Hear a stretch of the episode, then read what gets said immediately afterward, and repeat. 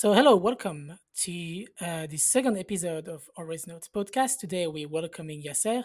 Yasser has built a tourism company in Europe. It was based in Brussels. It is still based in Brussels, and he's going to tell us how he did it. It's a very, very interesting story. So, I'm really looking forward to it. So, uh, hi, Yasser. Welcome.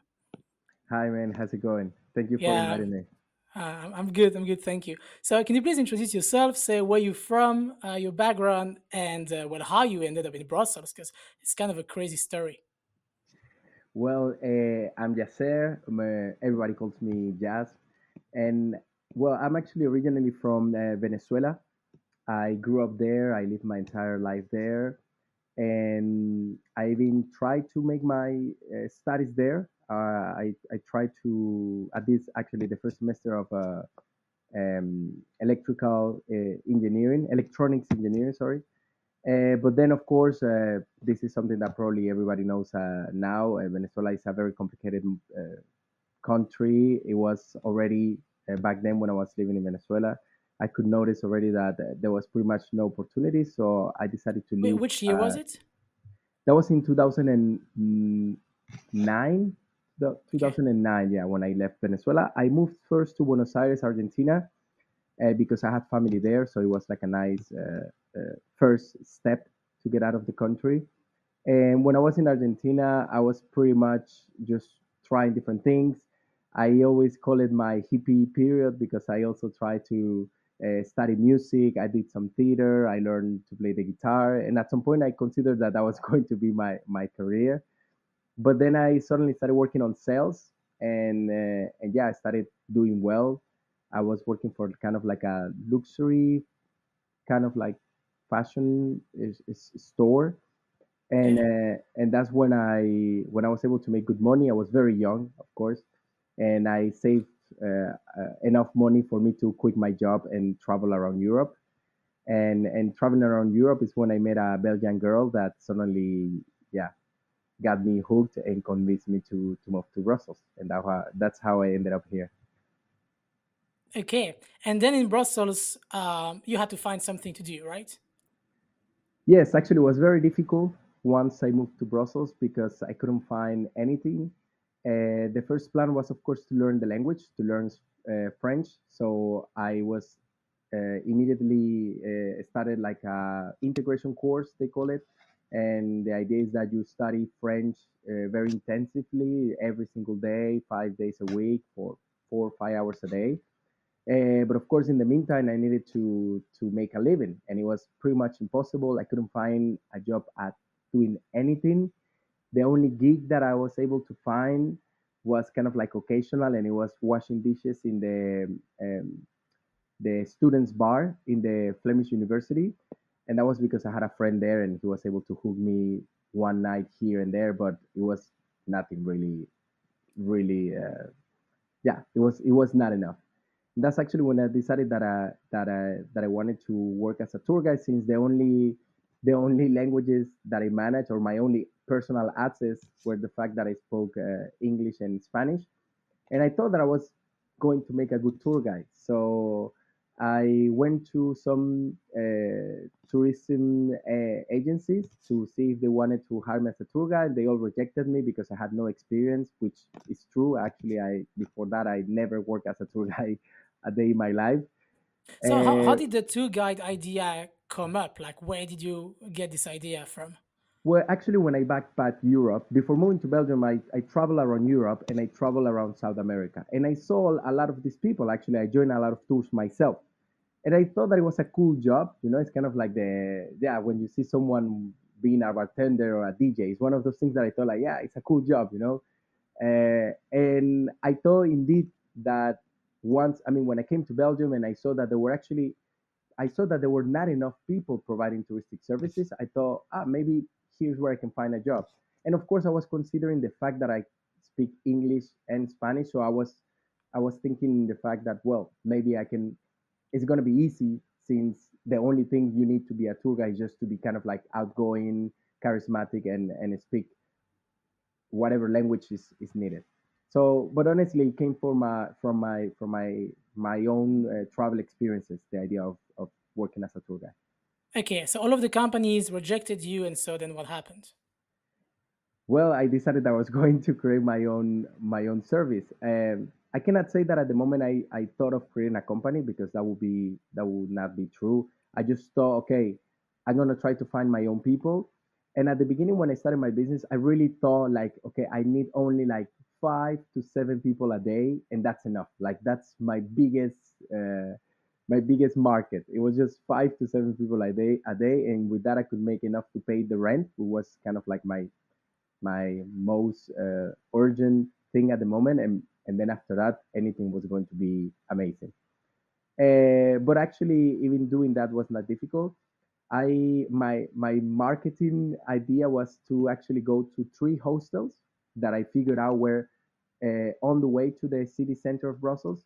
So I would pass by those hostels every single day after my French course in the morning. So I will get out of my French classes and I will pass by these hostels and I will talk to the receptionist and I will say, hey, look, if you have anyone that wants to do a tour in Brussels, just tell them that in 15, 20 minutes I'm going to be in the main square and they can join me there. And since, of course, I was not even, uh, I, I didn't even know how good my service was going to be because I never did a tour before. I wasn't even uh, able to charge an amount, a specific amount. So I actually told people to just give me a tip. Uh, it was a system that I also saw while traveling. I met a, uh, I saw a lot of tour guides that were doing tours for tips. So I thought, okay, that's what I'm gonna do. So I will pass by these receptions. It was three hostels specifically. I will talk to the receptionist and then tell them like, yeah, if you have someone, just tell them to come with me, or if you if, if someone is already here, just I will kind of like pick them up and take them to the main square, and and basically, yeah, I will I will provide a service for for tips. But initially, I didn't have anyone for like two weeks. I think I will pass So by these two weeks, you went every day to the every hostels to ask yeah if someone wanted to come to your tours. yeah for at, at least if Wow. not more, but for at least two weeks there was no one. And I actually think that out of out of the pity that the receptionist felt for me, is that I got my first client. Like I do imagine that at some point they say, okay, let's try to make an effort to promote this guy and and send him someone.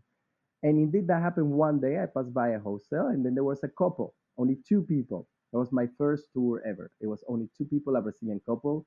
They did the tour with me. They gave me a tip, and to be honest, it felt like I made I don't know a hundred thousand euros when it was actually just a, a, a tip from a couple. But it really, really felt good. It was it was a really, really uh, amazing moment when I got. And then this couple came back to the hostel. They really enjoyed it. They talked very well to the receptionist and next day there were other two peoples and then three and then four then five six seven eight and then groups kept growing and just few more few months after that i was walking every day with groups of 15, 20 people which was much more than what i projected initially And so these people, you you did so did you uh, stick to your marketing strategy of getting them from hostels, or did you diversify your marketing channels? no i actually did the hostel thing for a long time i did it for at least two years. Uh, because you know, the first year I was still doing my French course, so actually that was working very well. I would finish my classes in the morning. I would go out, pass by the hostel, pick up some people, and do and do my tours, and and it was great. And to be honest, I was making a living just very few months after I started. So that was that was kind of like my my first idea. I think the the the light bulb moment was one day uh, the, normally, what I would do is like I will arrive to the meeting point, and there were some people that were already coming with me because the idea is that the hostels were telling uh, the the travelers, okay, he's gonna pass by, so just wait for him. He's gonna pass by here, and you Oh can go with him, you know. Uh, but then there were some people that will meet me at the meeting point because, of course, I created a website, very basic WordPress bad looking website. And then some people, and I started printing like some flyers to live in the hostel. But basically, the idea was I will pass by these hostels and then you can meet me at the meeting point. And one day I arrived to the meeting point. I think it was summer 2015.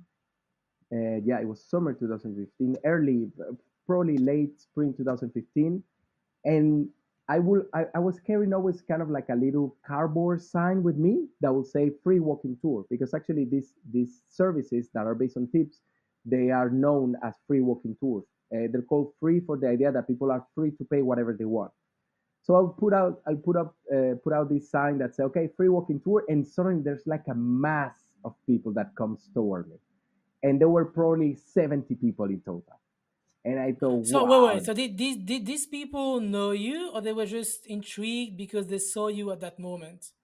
no, the thing is that I, since I started passing by every day, then I think not the hostels they started promoting me more actively in the sense that they knew that I was providing a nice service. People were being happy, they were coming back. Actually, hostels started doing it kind of like an extra service of the hostel. You know, like we have breakfast, we have uh, I don't know free water, and a guy that passed by every day to give you a walking tour of the city. Okay, So in this sense, people were entering to the hostel, so they were telling him, yeah, okay, you can either wait for the guy now, or if you know, otherwise you can meet him later. He starts at, at I think it was at 2 p.m. at the time. Starts at 2 p.m. in, in this point. But then also other people started paying attention to the fact that I was the only one, because that's actually one of the reasons why I picked that moment.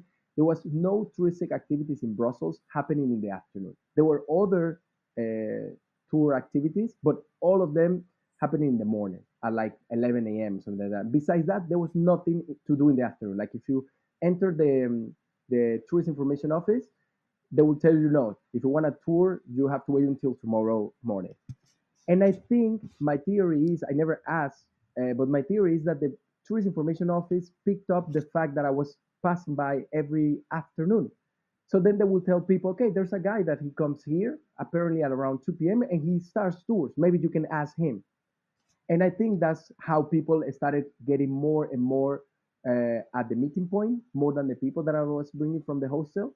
But then at some point, when the season was starting in 2015, that's the moment when kind of like the pack uh, showed up. And that was the moment when I realized, yeah, maybe I can do something with this. and you started in which year? That was how, how many years after you had done your first tour? Uh, I started in December uh, 2013, and I worked uh, on my own through the whole 2014. And then it was by kind of like March 2015 when I got the idea of, of creating a, a proper company and start building up a team. Okay, so basically you have this this huge group of 70 people like com- coming towards you and you're very happy probably and then you think Yeah. okay maybe I need to scale this thing. Yes, exactly. That's that's that's how it happened. And basically, my strategy was, well, I cannot multiply myself, so I'm gonna look for people similar to me, people that want to make some money, people that are charismatic, people that speak languages. And then I was still very active as a tour guide. So what I would say, I would look for people that wanted to work with me, and then I would gain a commission on the people that I was sending to them. So, for example, if there will be 70 people that will show up, well, I will get my group of 30, 35, and then I will send the rest to the others, and then they will pay me a commission for every single person that I will send to them. Since it's a tour that was working on tips, they will pay me a fixed commission, and whatever they made on top of the tip, uh, I'm sorry, whatever they made on top of the commission was their own profit, let's say. And that was how, the business model that I started with. That makes sense. So you were you were providing them with tourists and they were entertaining the tourists and then making money. They were basically buying tourists of you. Exactly. That was literally what they were doing. Yeah. And so so you you you started hiring like this this first like one, two, three people and then Yes. uh, what happened? Well, I started with my first team. I think, yeah, we were probably three, four, something like that. And then we started So did, did growing. We you were well, okay, so first first question, where did you find these people? Facebook. I went directly on Facebook. Uh, I, I posted on group of uh, yeah expats, travelers, students, whatever. Like you know, uh, this is an activity. You need to be charismatic, easygoing, and actually, uh, it's funny because yeah, I didn't have an office. I didn't have anything, so I would just uh, meet them in like cafes or something to you know be a little bit serious. Like I always played the role from the beginning. Like yeah, I'm trying to build something, and you know, we're trying to provide services and blah blah blah. But in reality, it was just me. I do have to say that at the beginning, it was kind of more like a we're just like friends. We're literally just like young guys, friends, hanging around with tourists. We will finish the tours and then we'll ask the tourists, okay, what do you want to do? You want to go drinking? You want to party? You're to enjoy? Like at the beginning, it was pretty much that. But then at some point it started growing and growing, and that's the moment when it started becoming more organized in terms of the team and management and all of that. But at the beginning, I would just look for people in Facebook that wanted to make an extra, uh, an extra pocket money and wanted to have fun while doing it. And so these people, did you train them or did they have any experience? Like, how did it work? No, no. Actually, I, I, I, I never ever, even until today, I never asked for previous experience to to become a tour guide. Uh, it's always welcome and it's always better, but I never asked because I had no experience when I started. So it would be a little bit, um, I'll be a little bit hypocrite if I ask someone else experience to tell them that they can be a good a good tour guide because I was a great tour guide. I consider myself, to be honest, one of the best tour guides that ever walked in the center of Brussels. And I, I yeah, I mean, I, I, I I think there there's enough proof of that. And uh, and I never, um, yeah, I never had experience prior to that. The only thing that I had was the will to work and and the energy and the charisma. And that's actually the only thing that I was looking. I was looking for people that, you know, I would meet them in a cafe and it's something that you can feel instantly. You know, when someone is fun, someone is charismatic, is energetic, is always Yeah. smiling. To me, that was it. That was the cue. You're in. I will invite them to join my tours. You know, like come, I'm here every day. Come as many times as you want to learn the script. I can tell you, I can coach you, blah blah. Uh, and then they will make their own way. And they ended up becoming excellent tour guides. Actually, some of them way better than me. Uh, I, I can I can say that as well. Uh, but yeah, they started So they no just experience. learn coming to your tours. They came maybe what five, six times, and then started doing their own tours as well. Yeah, exactly. Okay, this is fascinating. So uh, at that point, did you already have a company or not really? No, at that point, I didn't really have a company. Uh, the actually the moment when I established was already in 2016, uh, and this is funny because I take that decision in 2016. Uh, we are getting masses, but I mean like crowds, huge crowds in Brussels. Like we couldn't handle it. The team was overworked. Like yes, we cannot keep working at this rhythm. There's too many people every day and then uh, I say like, okay, I'm gonna find a way. I'm gonna. I took. I kind of like took one of the tour guys to help me in the management, to be kind of like a part-time manager for me, to help me organize the schedule, organize that everything will go better. Because the thing is that pri- prior to that, we would just go, see who show up, and that was it. You know, it could be a big group, but we had no kind of like schedule or you know if there's X amount of people, you'll take these, or there was no organization at all. No, no structure So whatsoever. no structure whatsoever, exactly. And then uh, I take one uh, tour guide to, to be a part part time manager, and that's the moment when we decide to organize things like correctly. And that was a begin end of 2015, kind of like uh, after the summer of 2015, when I realized that we had an amazing summer but most importantly, I realized that it wasn't slowing down because you know you normally have the summer season, but then you know October, November, at least in, in, in Europe in tourism, it tends to slow down because it's winter. But it was not slowing down; it was just growing and growing, and more people coming and coming. So that's when I realized that yeah, probably I need to do it. So I planned that to be okay. Beginning of 2016, we're a properly registered company and all of that. But then, uh, yeah, the terrorist attack happened in in Brussels, and that kind of like well really screw up my plans. But actually, on the other side, it really gave me more motivation to to do something different, to start other cities because I've really learned that I was actually paranoid that I was going to lose what I had. So I thought like, okay, I cannot lose this.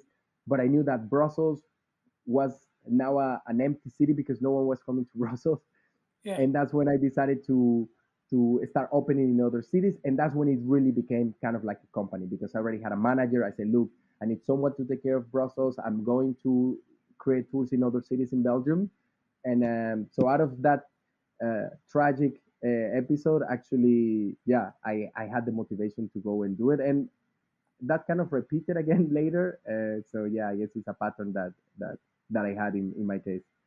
So it's very interesting because when you wanted to start as a tour guide, no no companies wanted to hire you, so you build your own.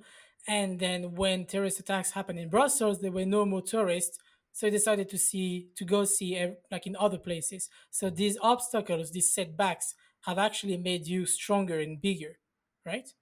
Yeah, totally. And actually, um, I don't know because I think uh, I I'll, I will be lying by saying that ah, okay, you know, it came out of encouragement or like you know, like I had a vision. To be honest, it came out of desperation. Like I was desperate. Like I don't want to lose this thing and uh, and so I had no choice.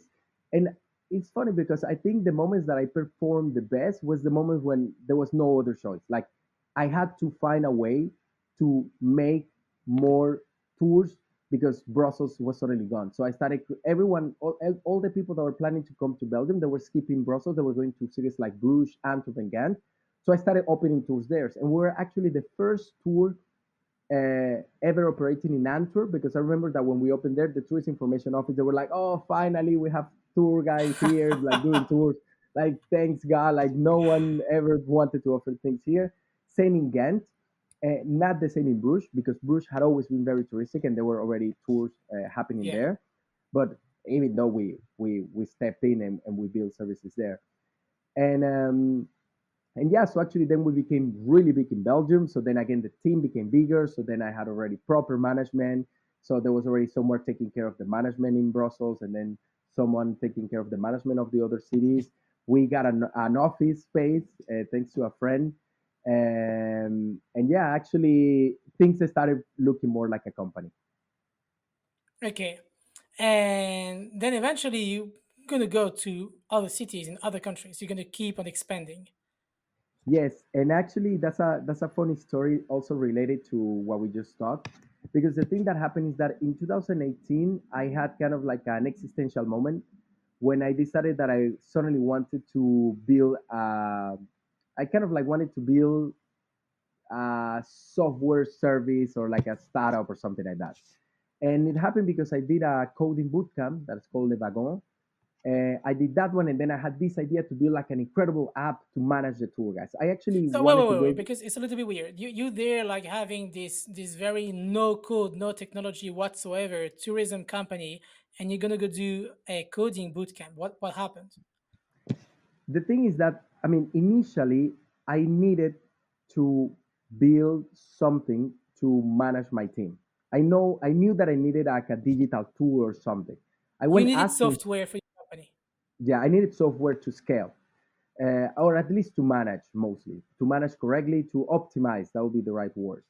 And then um, I went asking, you know, so developers and people like that. I, I knew nothing about tech, and of course they were charging me like stupid amount of money for doing something that in my head was simple. Like you know, like I just need this to make a calendar and to make this other thing. And eh, it's not that complex. I'm not trying to land a rocket in the moon. I'm just trying to build like a, a, a basic software. Like why is so expensive? It didn't make sense to me. So I thought again, I'm gonna build it myself. So I went to this boot camp, and then I realized that indeed I was not able to build it myself, but I understood better how it could be built.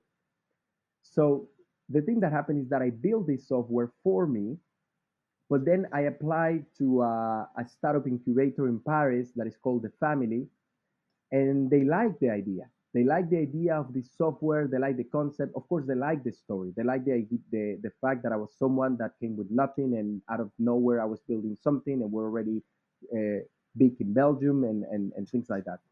So, of course, in this type of incubator, they don't look only at the product, they also look at the entrepreneur behind it. But it was a great uh, decision in terms of, of personal experience, but it was a bad decision in terms of uh, business because I lost focus. I was growing, a, indeed, as you said, a non-tech uh, touristic agency, and then I suddenly was kind of like playing around with this software thing, and and then this incubator and all of that. So that was an idea that actually kind of like wear off after a few months, especially since I realized that it, it was not going to work. Um, but then, uh, due to this lack of attention that I paid to the business for several months, the, the business started doing really bad. That was already year 2018. The business started doing bad. My overhead was bigger because I had more people working at the office, so I had more salaries to pay.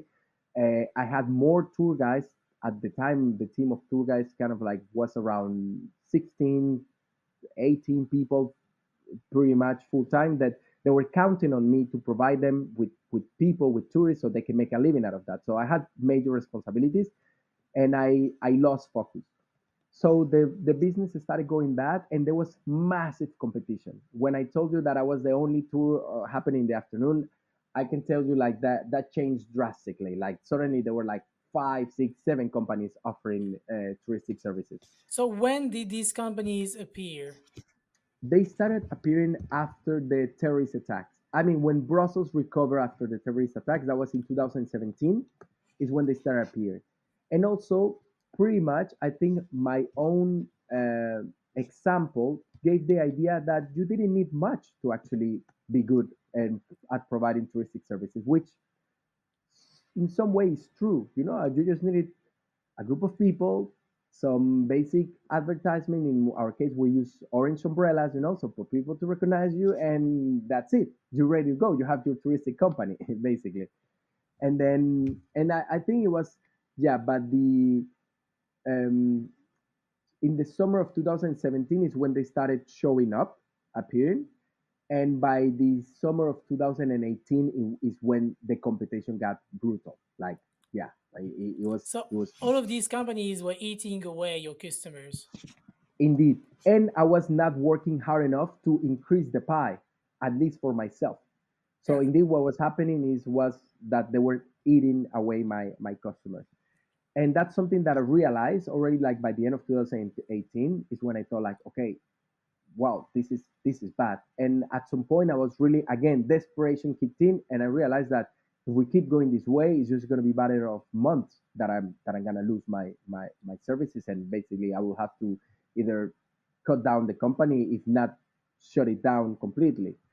Yeah. And but luckily for me, uh, this tool that I built in this time that is that is spent building this tool, I I actually I spent time and money, a lot of money building this thing which is one of the typical entrepreneurial mis- mistakes. You know, you, you focus a lot of building a product when you don't even know if people are actually going to use it. I yeah. spend a lot of yeah, time. Yeah, yeah. spend a lot of time building this product, and it's going to be the perfect product and all of that. Yeah. But when I realized that no one is was going to pay for it, I thought, well, I already have this product, so we can actually use it ourselves. And indeed, it ended up becoming probably the best investment that I did because this tool allowed me to start creating touristic services uh, everywhere in Europe. And at the beginning was also very, very rough because my strategy was quite crazy, to be honest. So, for example, I decided that the first city I was going to try was going to be Luxembourg. So I I said, okay, for two months, every weekend I'm gonna go to Luxembourg, back and forth, and I'm gonna do the tours myself. Because I didn't have any money to do marketing or anything, so it was only me. And I would go there until I was able to kind of like convince people to be the tour guides there, and we were going to manage them through the software that I built. So I uh, that's what happened, and and for at least one and a half months, every weekend from Friday to Sunday, I will ride seven hours in a train back and forth from Luxembourg, and I will do the tour. So I'll do like two and a half hours to Luxembourg. That was kind of like my office hour to work in the administration. I would do the tours two times during the day. So I would do 10:30 until like 4 p.m. and then three and a half hours back. That was also more office time. And that was my way to work. That was the, those were my weekends for at least one month and a half. I remember when I shared that story with the two main managers that were working for me at the time. Uh, one of them, uh, Ava, you knew her. She said that that was a crazy idea and it was not going to work and I was like, okay, okay, that she's my kind of like my right hand on the on the business, and she doesn't believe it's gonna happen. Uh, that discouraged me a little, but I, I, had to try. And then the other manager, he told me that's actually the great idea. That's actually the the best idea, but I still don't think you're gonna pull it off. I think it's just it's a good idea, but you're not gonna be able to pull it off. And uh, I don't know. I just had to try, so I started doing that. One and a half month, we're fully operating in Luxembourg and then I thought, well, I can do the same. So I started uh, going to Frankfurt, but I would not go back and forth. I would go and spend the weekends in Frankfurt. So I'll go to a hostel and stay in the hostel, then do tours during the weekend. And then it was funny because even the tourists would come back to the hostel and was like, ah, but you were the tour guide, so just saying. And but was, you're also a tourist as a tour guide. Yeah, exactly. And I will do this while I was because the thing is that I needed in order for me to convince new tour guys, I needed to prove that we had a service. So it's Yeah, kind of like you need to build like the first base of customers yeah. and to prove that the business would work. And then that actually turned things around completely. And by mid 2019, we were already in Lisbon, Stockholm, Florence, Bologna, uh, Luxembourg, But wait, wait, okay. Frankfurt. Let's. I have a question. It's insane because you're telling me that in Brussels the competition was cutthroat, but then you're expanding in all of these cities. Like, does it mean there were no competition, or somehow you got very, very good very fast? No, indeed, um I understood that the idea was actually to look for the open ocean opportunity, the blue ocean opportunity, I think it's called. And actually, what I did is that I would look into this city, but I would look what was not being done. So, to give you an example, in Lisbon, if you walk in the city center of Lisbon, there will be like 10 companies offering tours. But there was this beautiful neighborhood that is called Belém that was completely empty. That's where I opened my tour. There was this other small city right not far from uh, Lisbon that is called Sintra. No tours there. So that's where we opened the tours. So I will go to these cities, but I will only open activities that were not being done by anyone to take advantage of this kind of like, you know, novelty or being the, the first mover in, in those activities. Okay, so what you did with Antwerp, you did it again in one of these cities, going somewhere else. Exactly. So actually, a lot of people thought on that. Thought that I was going to the city, and they were like, "Yeah, but how come you're gonna open uh, a tour in Lisbon, for example?" But yeah, I was not providing a tour of the center of Lisbon or the the, the most known neighborhoods, you know, like uh, uh, Baixa or or Barrio Alto. I was not doing none of that. I was doing the out of the the track uh, activities that were really popular, and I was the only one doing them. Wow. So you expanded in Frankfurt, Luxembourg, Lisbon. Uh, yeah, Florence, Palermo, Bologna, Stockholm, Oslo. Um, plus, we had still uh, Brussels and the other major cities here. I think, yeah, and Ljubljana, uh, also in Slovenia, because my main manager, she was from Slovenia, and she was like, "Yeah, we can do it there. I know the people. We can, we can start there." And yeah, I think I'm not forgetting anything. Uh, I think those were the ones that we opened that summer. Okay, Uh, so you went full international. That was the summer of 2018? 2019. That was already 2019. 2000, and that was the best year we ever had. I was super proud. My team was was incredibly motivated. We were hiring more people, of course, increase increasing the people uh, working at the company, and and it was it was yeah, it was definitely the best year uh, I had. It was probably the year I worked the most because I was in charge of opening all of those locations like myself. It's not like a send people. No, no, no. I was traveling, going from plane to plane, from city to city, not stop, sometimes without sleeping, like just going, going, going because I need, I, I knew that that was my opportunity.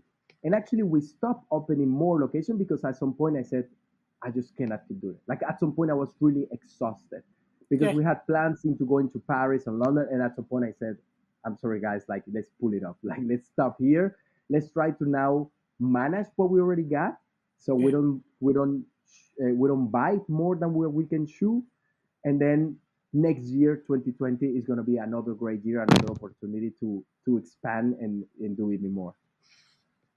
And then And then we all know what happened. Yeah, exactly, exactly. So uh, yeah, of course, 2020 was the opposite of that. Uh, 2020 pretty much uh, hit us with all its force, um, and yeah, to be honest, I lost.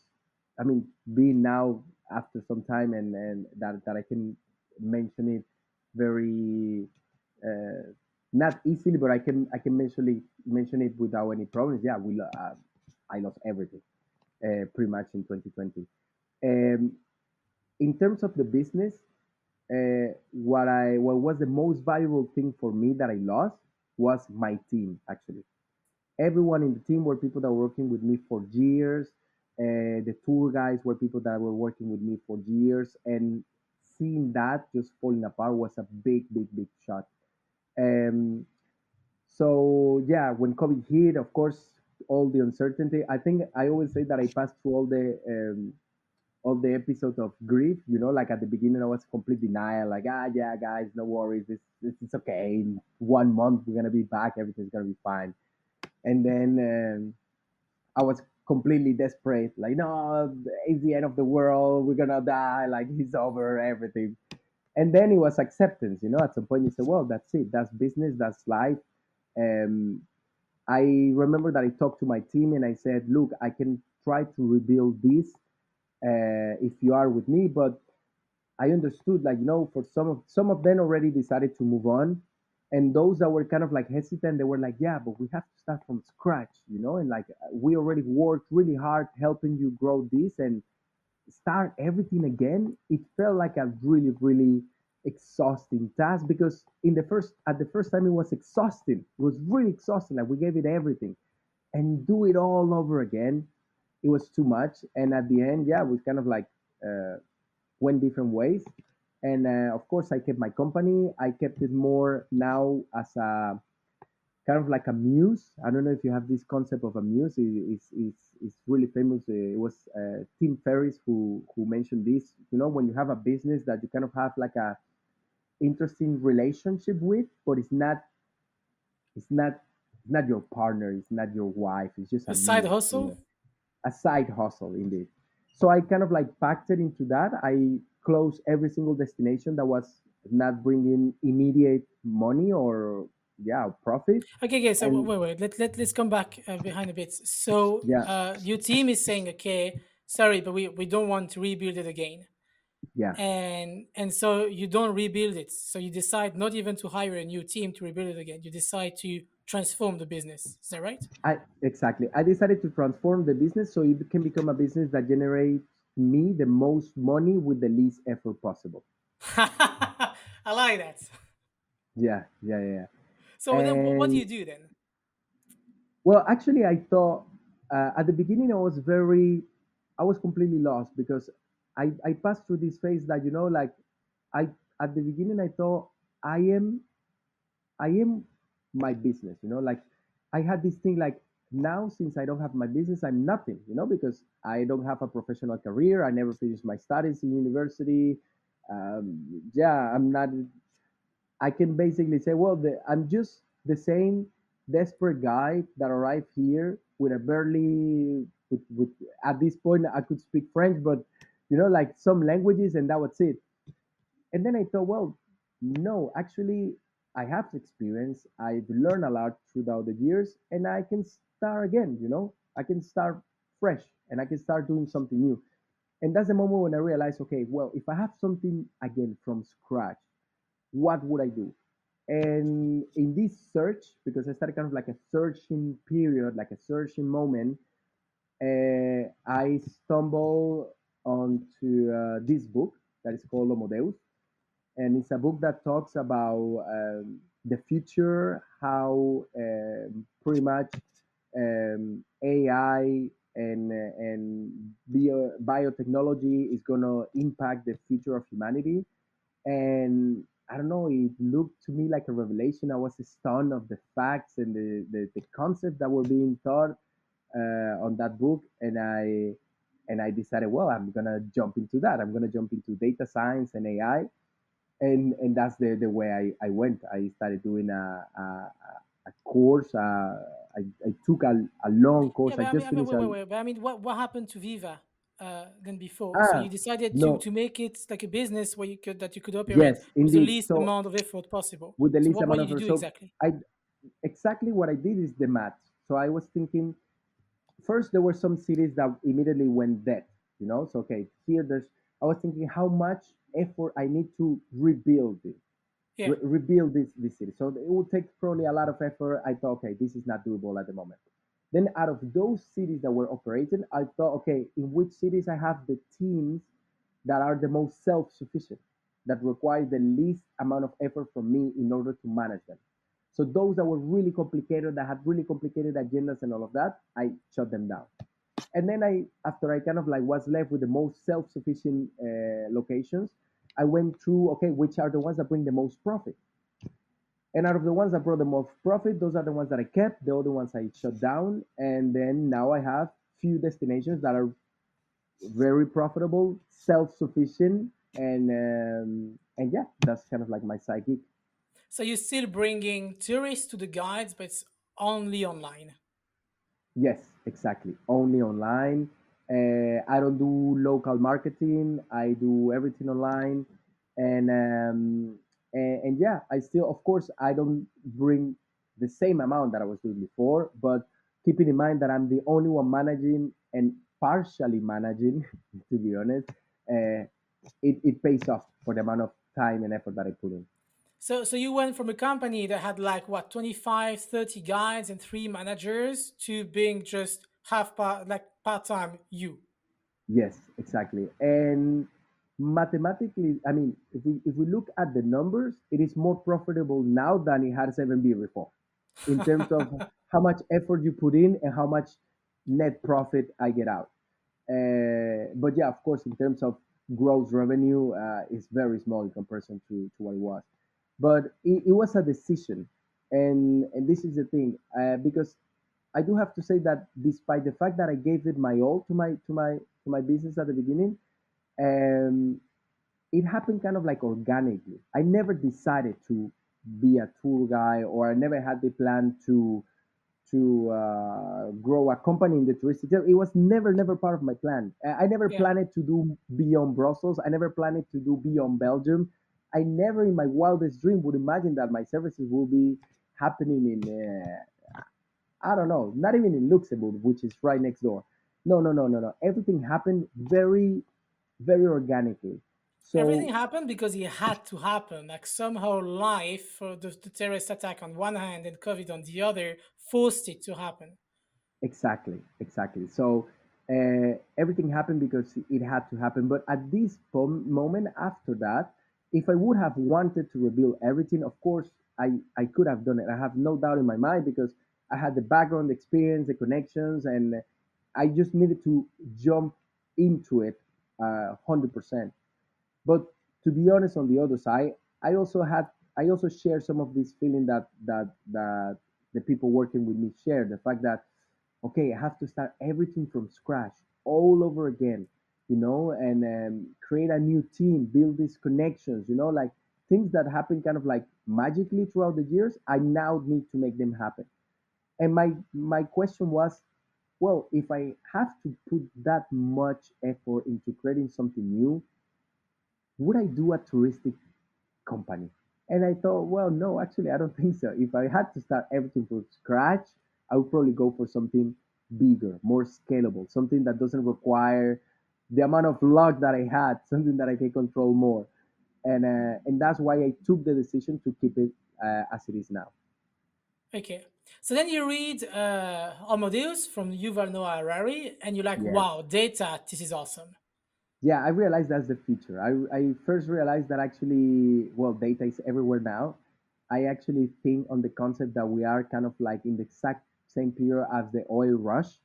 Uh, in the that was probably I don't know early 50s or 40s. I, I don't have the history right, but I'm working on it. I already ordered a book to learn the history of oil to try to understand the history of data.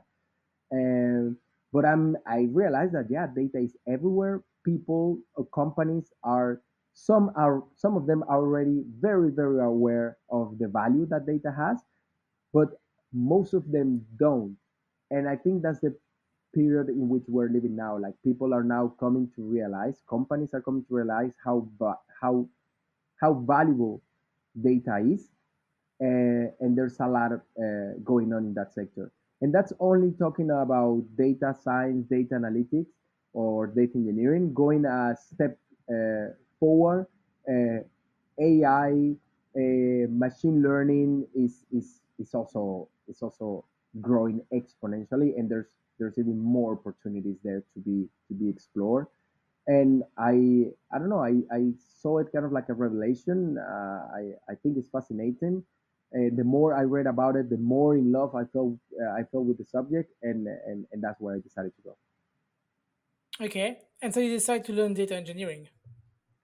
Yeah, actually, um, I went into a data science uh, boot camp, very intensive, 40 plus hours a week, like full time, complete full time, because 40 plus is the mandatory plus all the hours that you have to put on the side to learn and to train and all that. And but yeah, the path is is pretty much that. You start learning basics of programming, then you go to uh, data analytics, data engineering, and then after that you you build up to uh, more complex sub- subjects like data science and, and machine learning. So okay, and uh, so now you're going to start a new career, as a data engineer. Yes, I'm definitely gonna start a new career in data. I don't know per se if I'm gonna stay um uh, because the thing is that there there's so many things to do. Like you can go from being uh, doing analysis, engineering, advisory, consulting. I really don't know, and but that's actually precisely why I want to jump in because the first thing I realize is that um, the more I see, I, I I know how much there is yet to learn. So after this boot camp, I got the opportunity to work uh, uh, in a project for a really big company, and they're they're inviting me as a data engineer in, in this project. Uh, and then if everything works well, I would like to work in that company. I'll be an employee uh, for as long as I learn the subject and I, I figured out exactly what I want to do. And definitely and most likely, I will then uh, try to see where there's an opportunity for me to do something on my own. Okay, so you still want to remain an entrepreneur. No nine five job for you, but at least not forever. No, no, no, no, no, no. I think uh, entrepreneurship give you one of the most empowering feelings that you can that you can have. It's really, I mean, and it's not only like the overall. It's not like the end results of it. It's actually the moments, the the the you know the the challenge by challenge that you tackle and tackle and tackle that feel just amazing. And I do understand like a when you are an entrepreneur, you sometimes you feel like you can take over the world. It's crazy, but you know, like something small as solving a problem for a client, and you feel like, yes, I can. If I can do this, I can. I can be the next the next Elon Musk. I don't know. It's and Yeah. it's far fetched. It's completely far fetched and unrealistic. But the feeling, the feeling that you get, I don't think if that's something that you can get as an employee. And once once you taste that, uh, you just want to keep feeling that way you yeah. know and to be honest also on the other side at least in my experience being an entrepreneur is hard it's really really hard like i love this phrase that says you know like uh, anyone can be an entrepreneur but not everyone can be an entrepreneur you know so basically what it says is like yeah Yeah. in theory everyone could but the reality is that In practice. yeah and you need to you need to build a thicker skin you need to learn how to deal with stress and all this stuff because it's it's rough it's it's um it's difficult it's difficult and uh, and but then when you get out of those difficult moments you you feel a bliss that is very difficult to find doing something else So it's been 10 years in Brussels now, right? yes 10 years Yeah, so what's the best piece of advice that um, you wish someone had told you 10 years ago or that you have already received? well actually if if well it's actually a great question. If there's a piece of advice that i would have liked to receive would have been I, I think would have been just move faster. Because in my case I always had to wait for the desperate moment in order for me to do uh, to do great business move when I didn't need to wait for that to happen you know I could have expanded faster I could have done so I think in that sense I would have kind of like uh, I think that would have been a, a good advice for me. Of course, looking uh, backwards, I understand that everything happened for a reason and, and happened at the right time. But if someone would have kind of like, if I would have appreciated an advice, would be something like that, like you know, like move faster or don't wait, don't wait to be in the bad in order for you to come out with a with a great solution. Like try to anticipate that. Yeah, And and if there's some advice that I would give to someone, is just try because the reality is that every single great uh, uh, how to say great jump or I don't say or growth or whatever you want to call it that happened in my business happened the moment I decided to try something different. The moment everyone thought, okay, we're just a Brussels company, and then I thought, uh, what if we try to go to other cities? And then when we had this mindset of, no, we're just a Belgian company, and I thought, uh, what if we try, you know, just try? What's the worst that can happen? The worst that can happen is that we stay a Belgian company. That's the worst that can happen. Yeah. But once you actually pass that barrier because it's a mental barrier. It truly is. Once once we pass that mental barrier, it's like a new world open, and it's like, ah, you want me to open a tour where? Buenos Aires, Argentina. I can do it. You know, like once you just break this mental barrier, it truly is. So, if there's an advice that I would give to someone, it's just it's just try. If you have an idea, if you already have a business, if you already are an entrepreneur, but you're hesitant about something that you think might bring results, just try measure what is your uh, downside. Of course, don't bet the business on on one idea.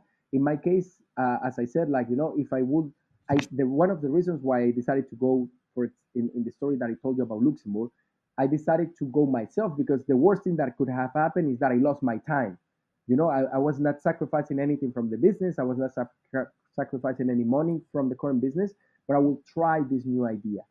So uh, measure what's your downside downside sacrifice the least possible from whatever you already have working on but just go and try. And if you fail at least you're gonna bring back some some lessons. And you also know what doesn't work which sometimes is very useful. What an amazing piece of advice. Um, this is the end of the interview. So where can people find you? What's your website if they want to book a tour through viva and support you in your data engineering adventure? Well, if you're interested into uh, the tourism uh, business, just go to vivastour.com. That's actually my website, and you can find activities there in many different uh, destinations. Some of them pro- provided directly by by my team, some of them provided by some partners, but uh, very likely you're gonna find something there. And if you want to follow me in my new data science adventure, I think the best place is LinkedIn. Uh, it's not a place where I will where, where I was hanging out a lot before, but since I entered the data engineering world, I realized that there's a lot going on there. There's a lot of uh, data scientists and, and, and machine learning engineers that are sharing uh, great things. And I hope uh, at, at some point uh, be one of them that are also sharing interesting ideas, experiments, or sharing content in general. Okay, so your LinkedIn will be linked to the article and to the uh, podcast episode as well, so people can go there and, and, and follow you for uh, any interesting content you're going to post, I'm sure, very, very soon. There you go. Perfect. Uh, in, in, in, in any case, for people that are hearing, the LinkedIn is Yass Barona. So yeah, you can find me. Like okay, we will link it to the to the episode and the article. Okay, Yasser, thank you so much for this interview. Very, very, very interesting, inspiring. And uh, well, we hope to have you on the podcast again.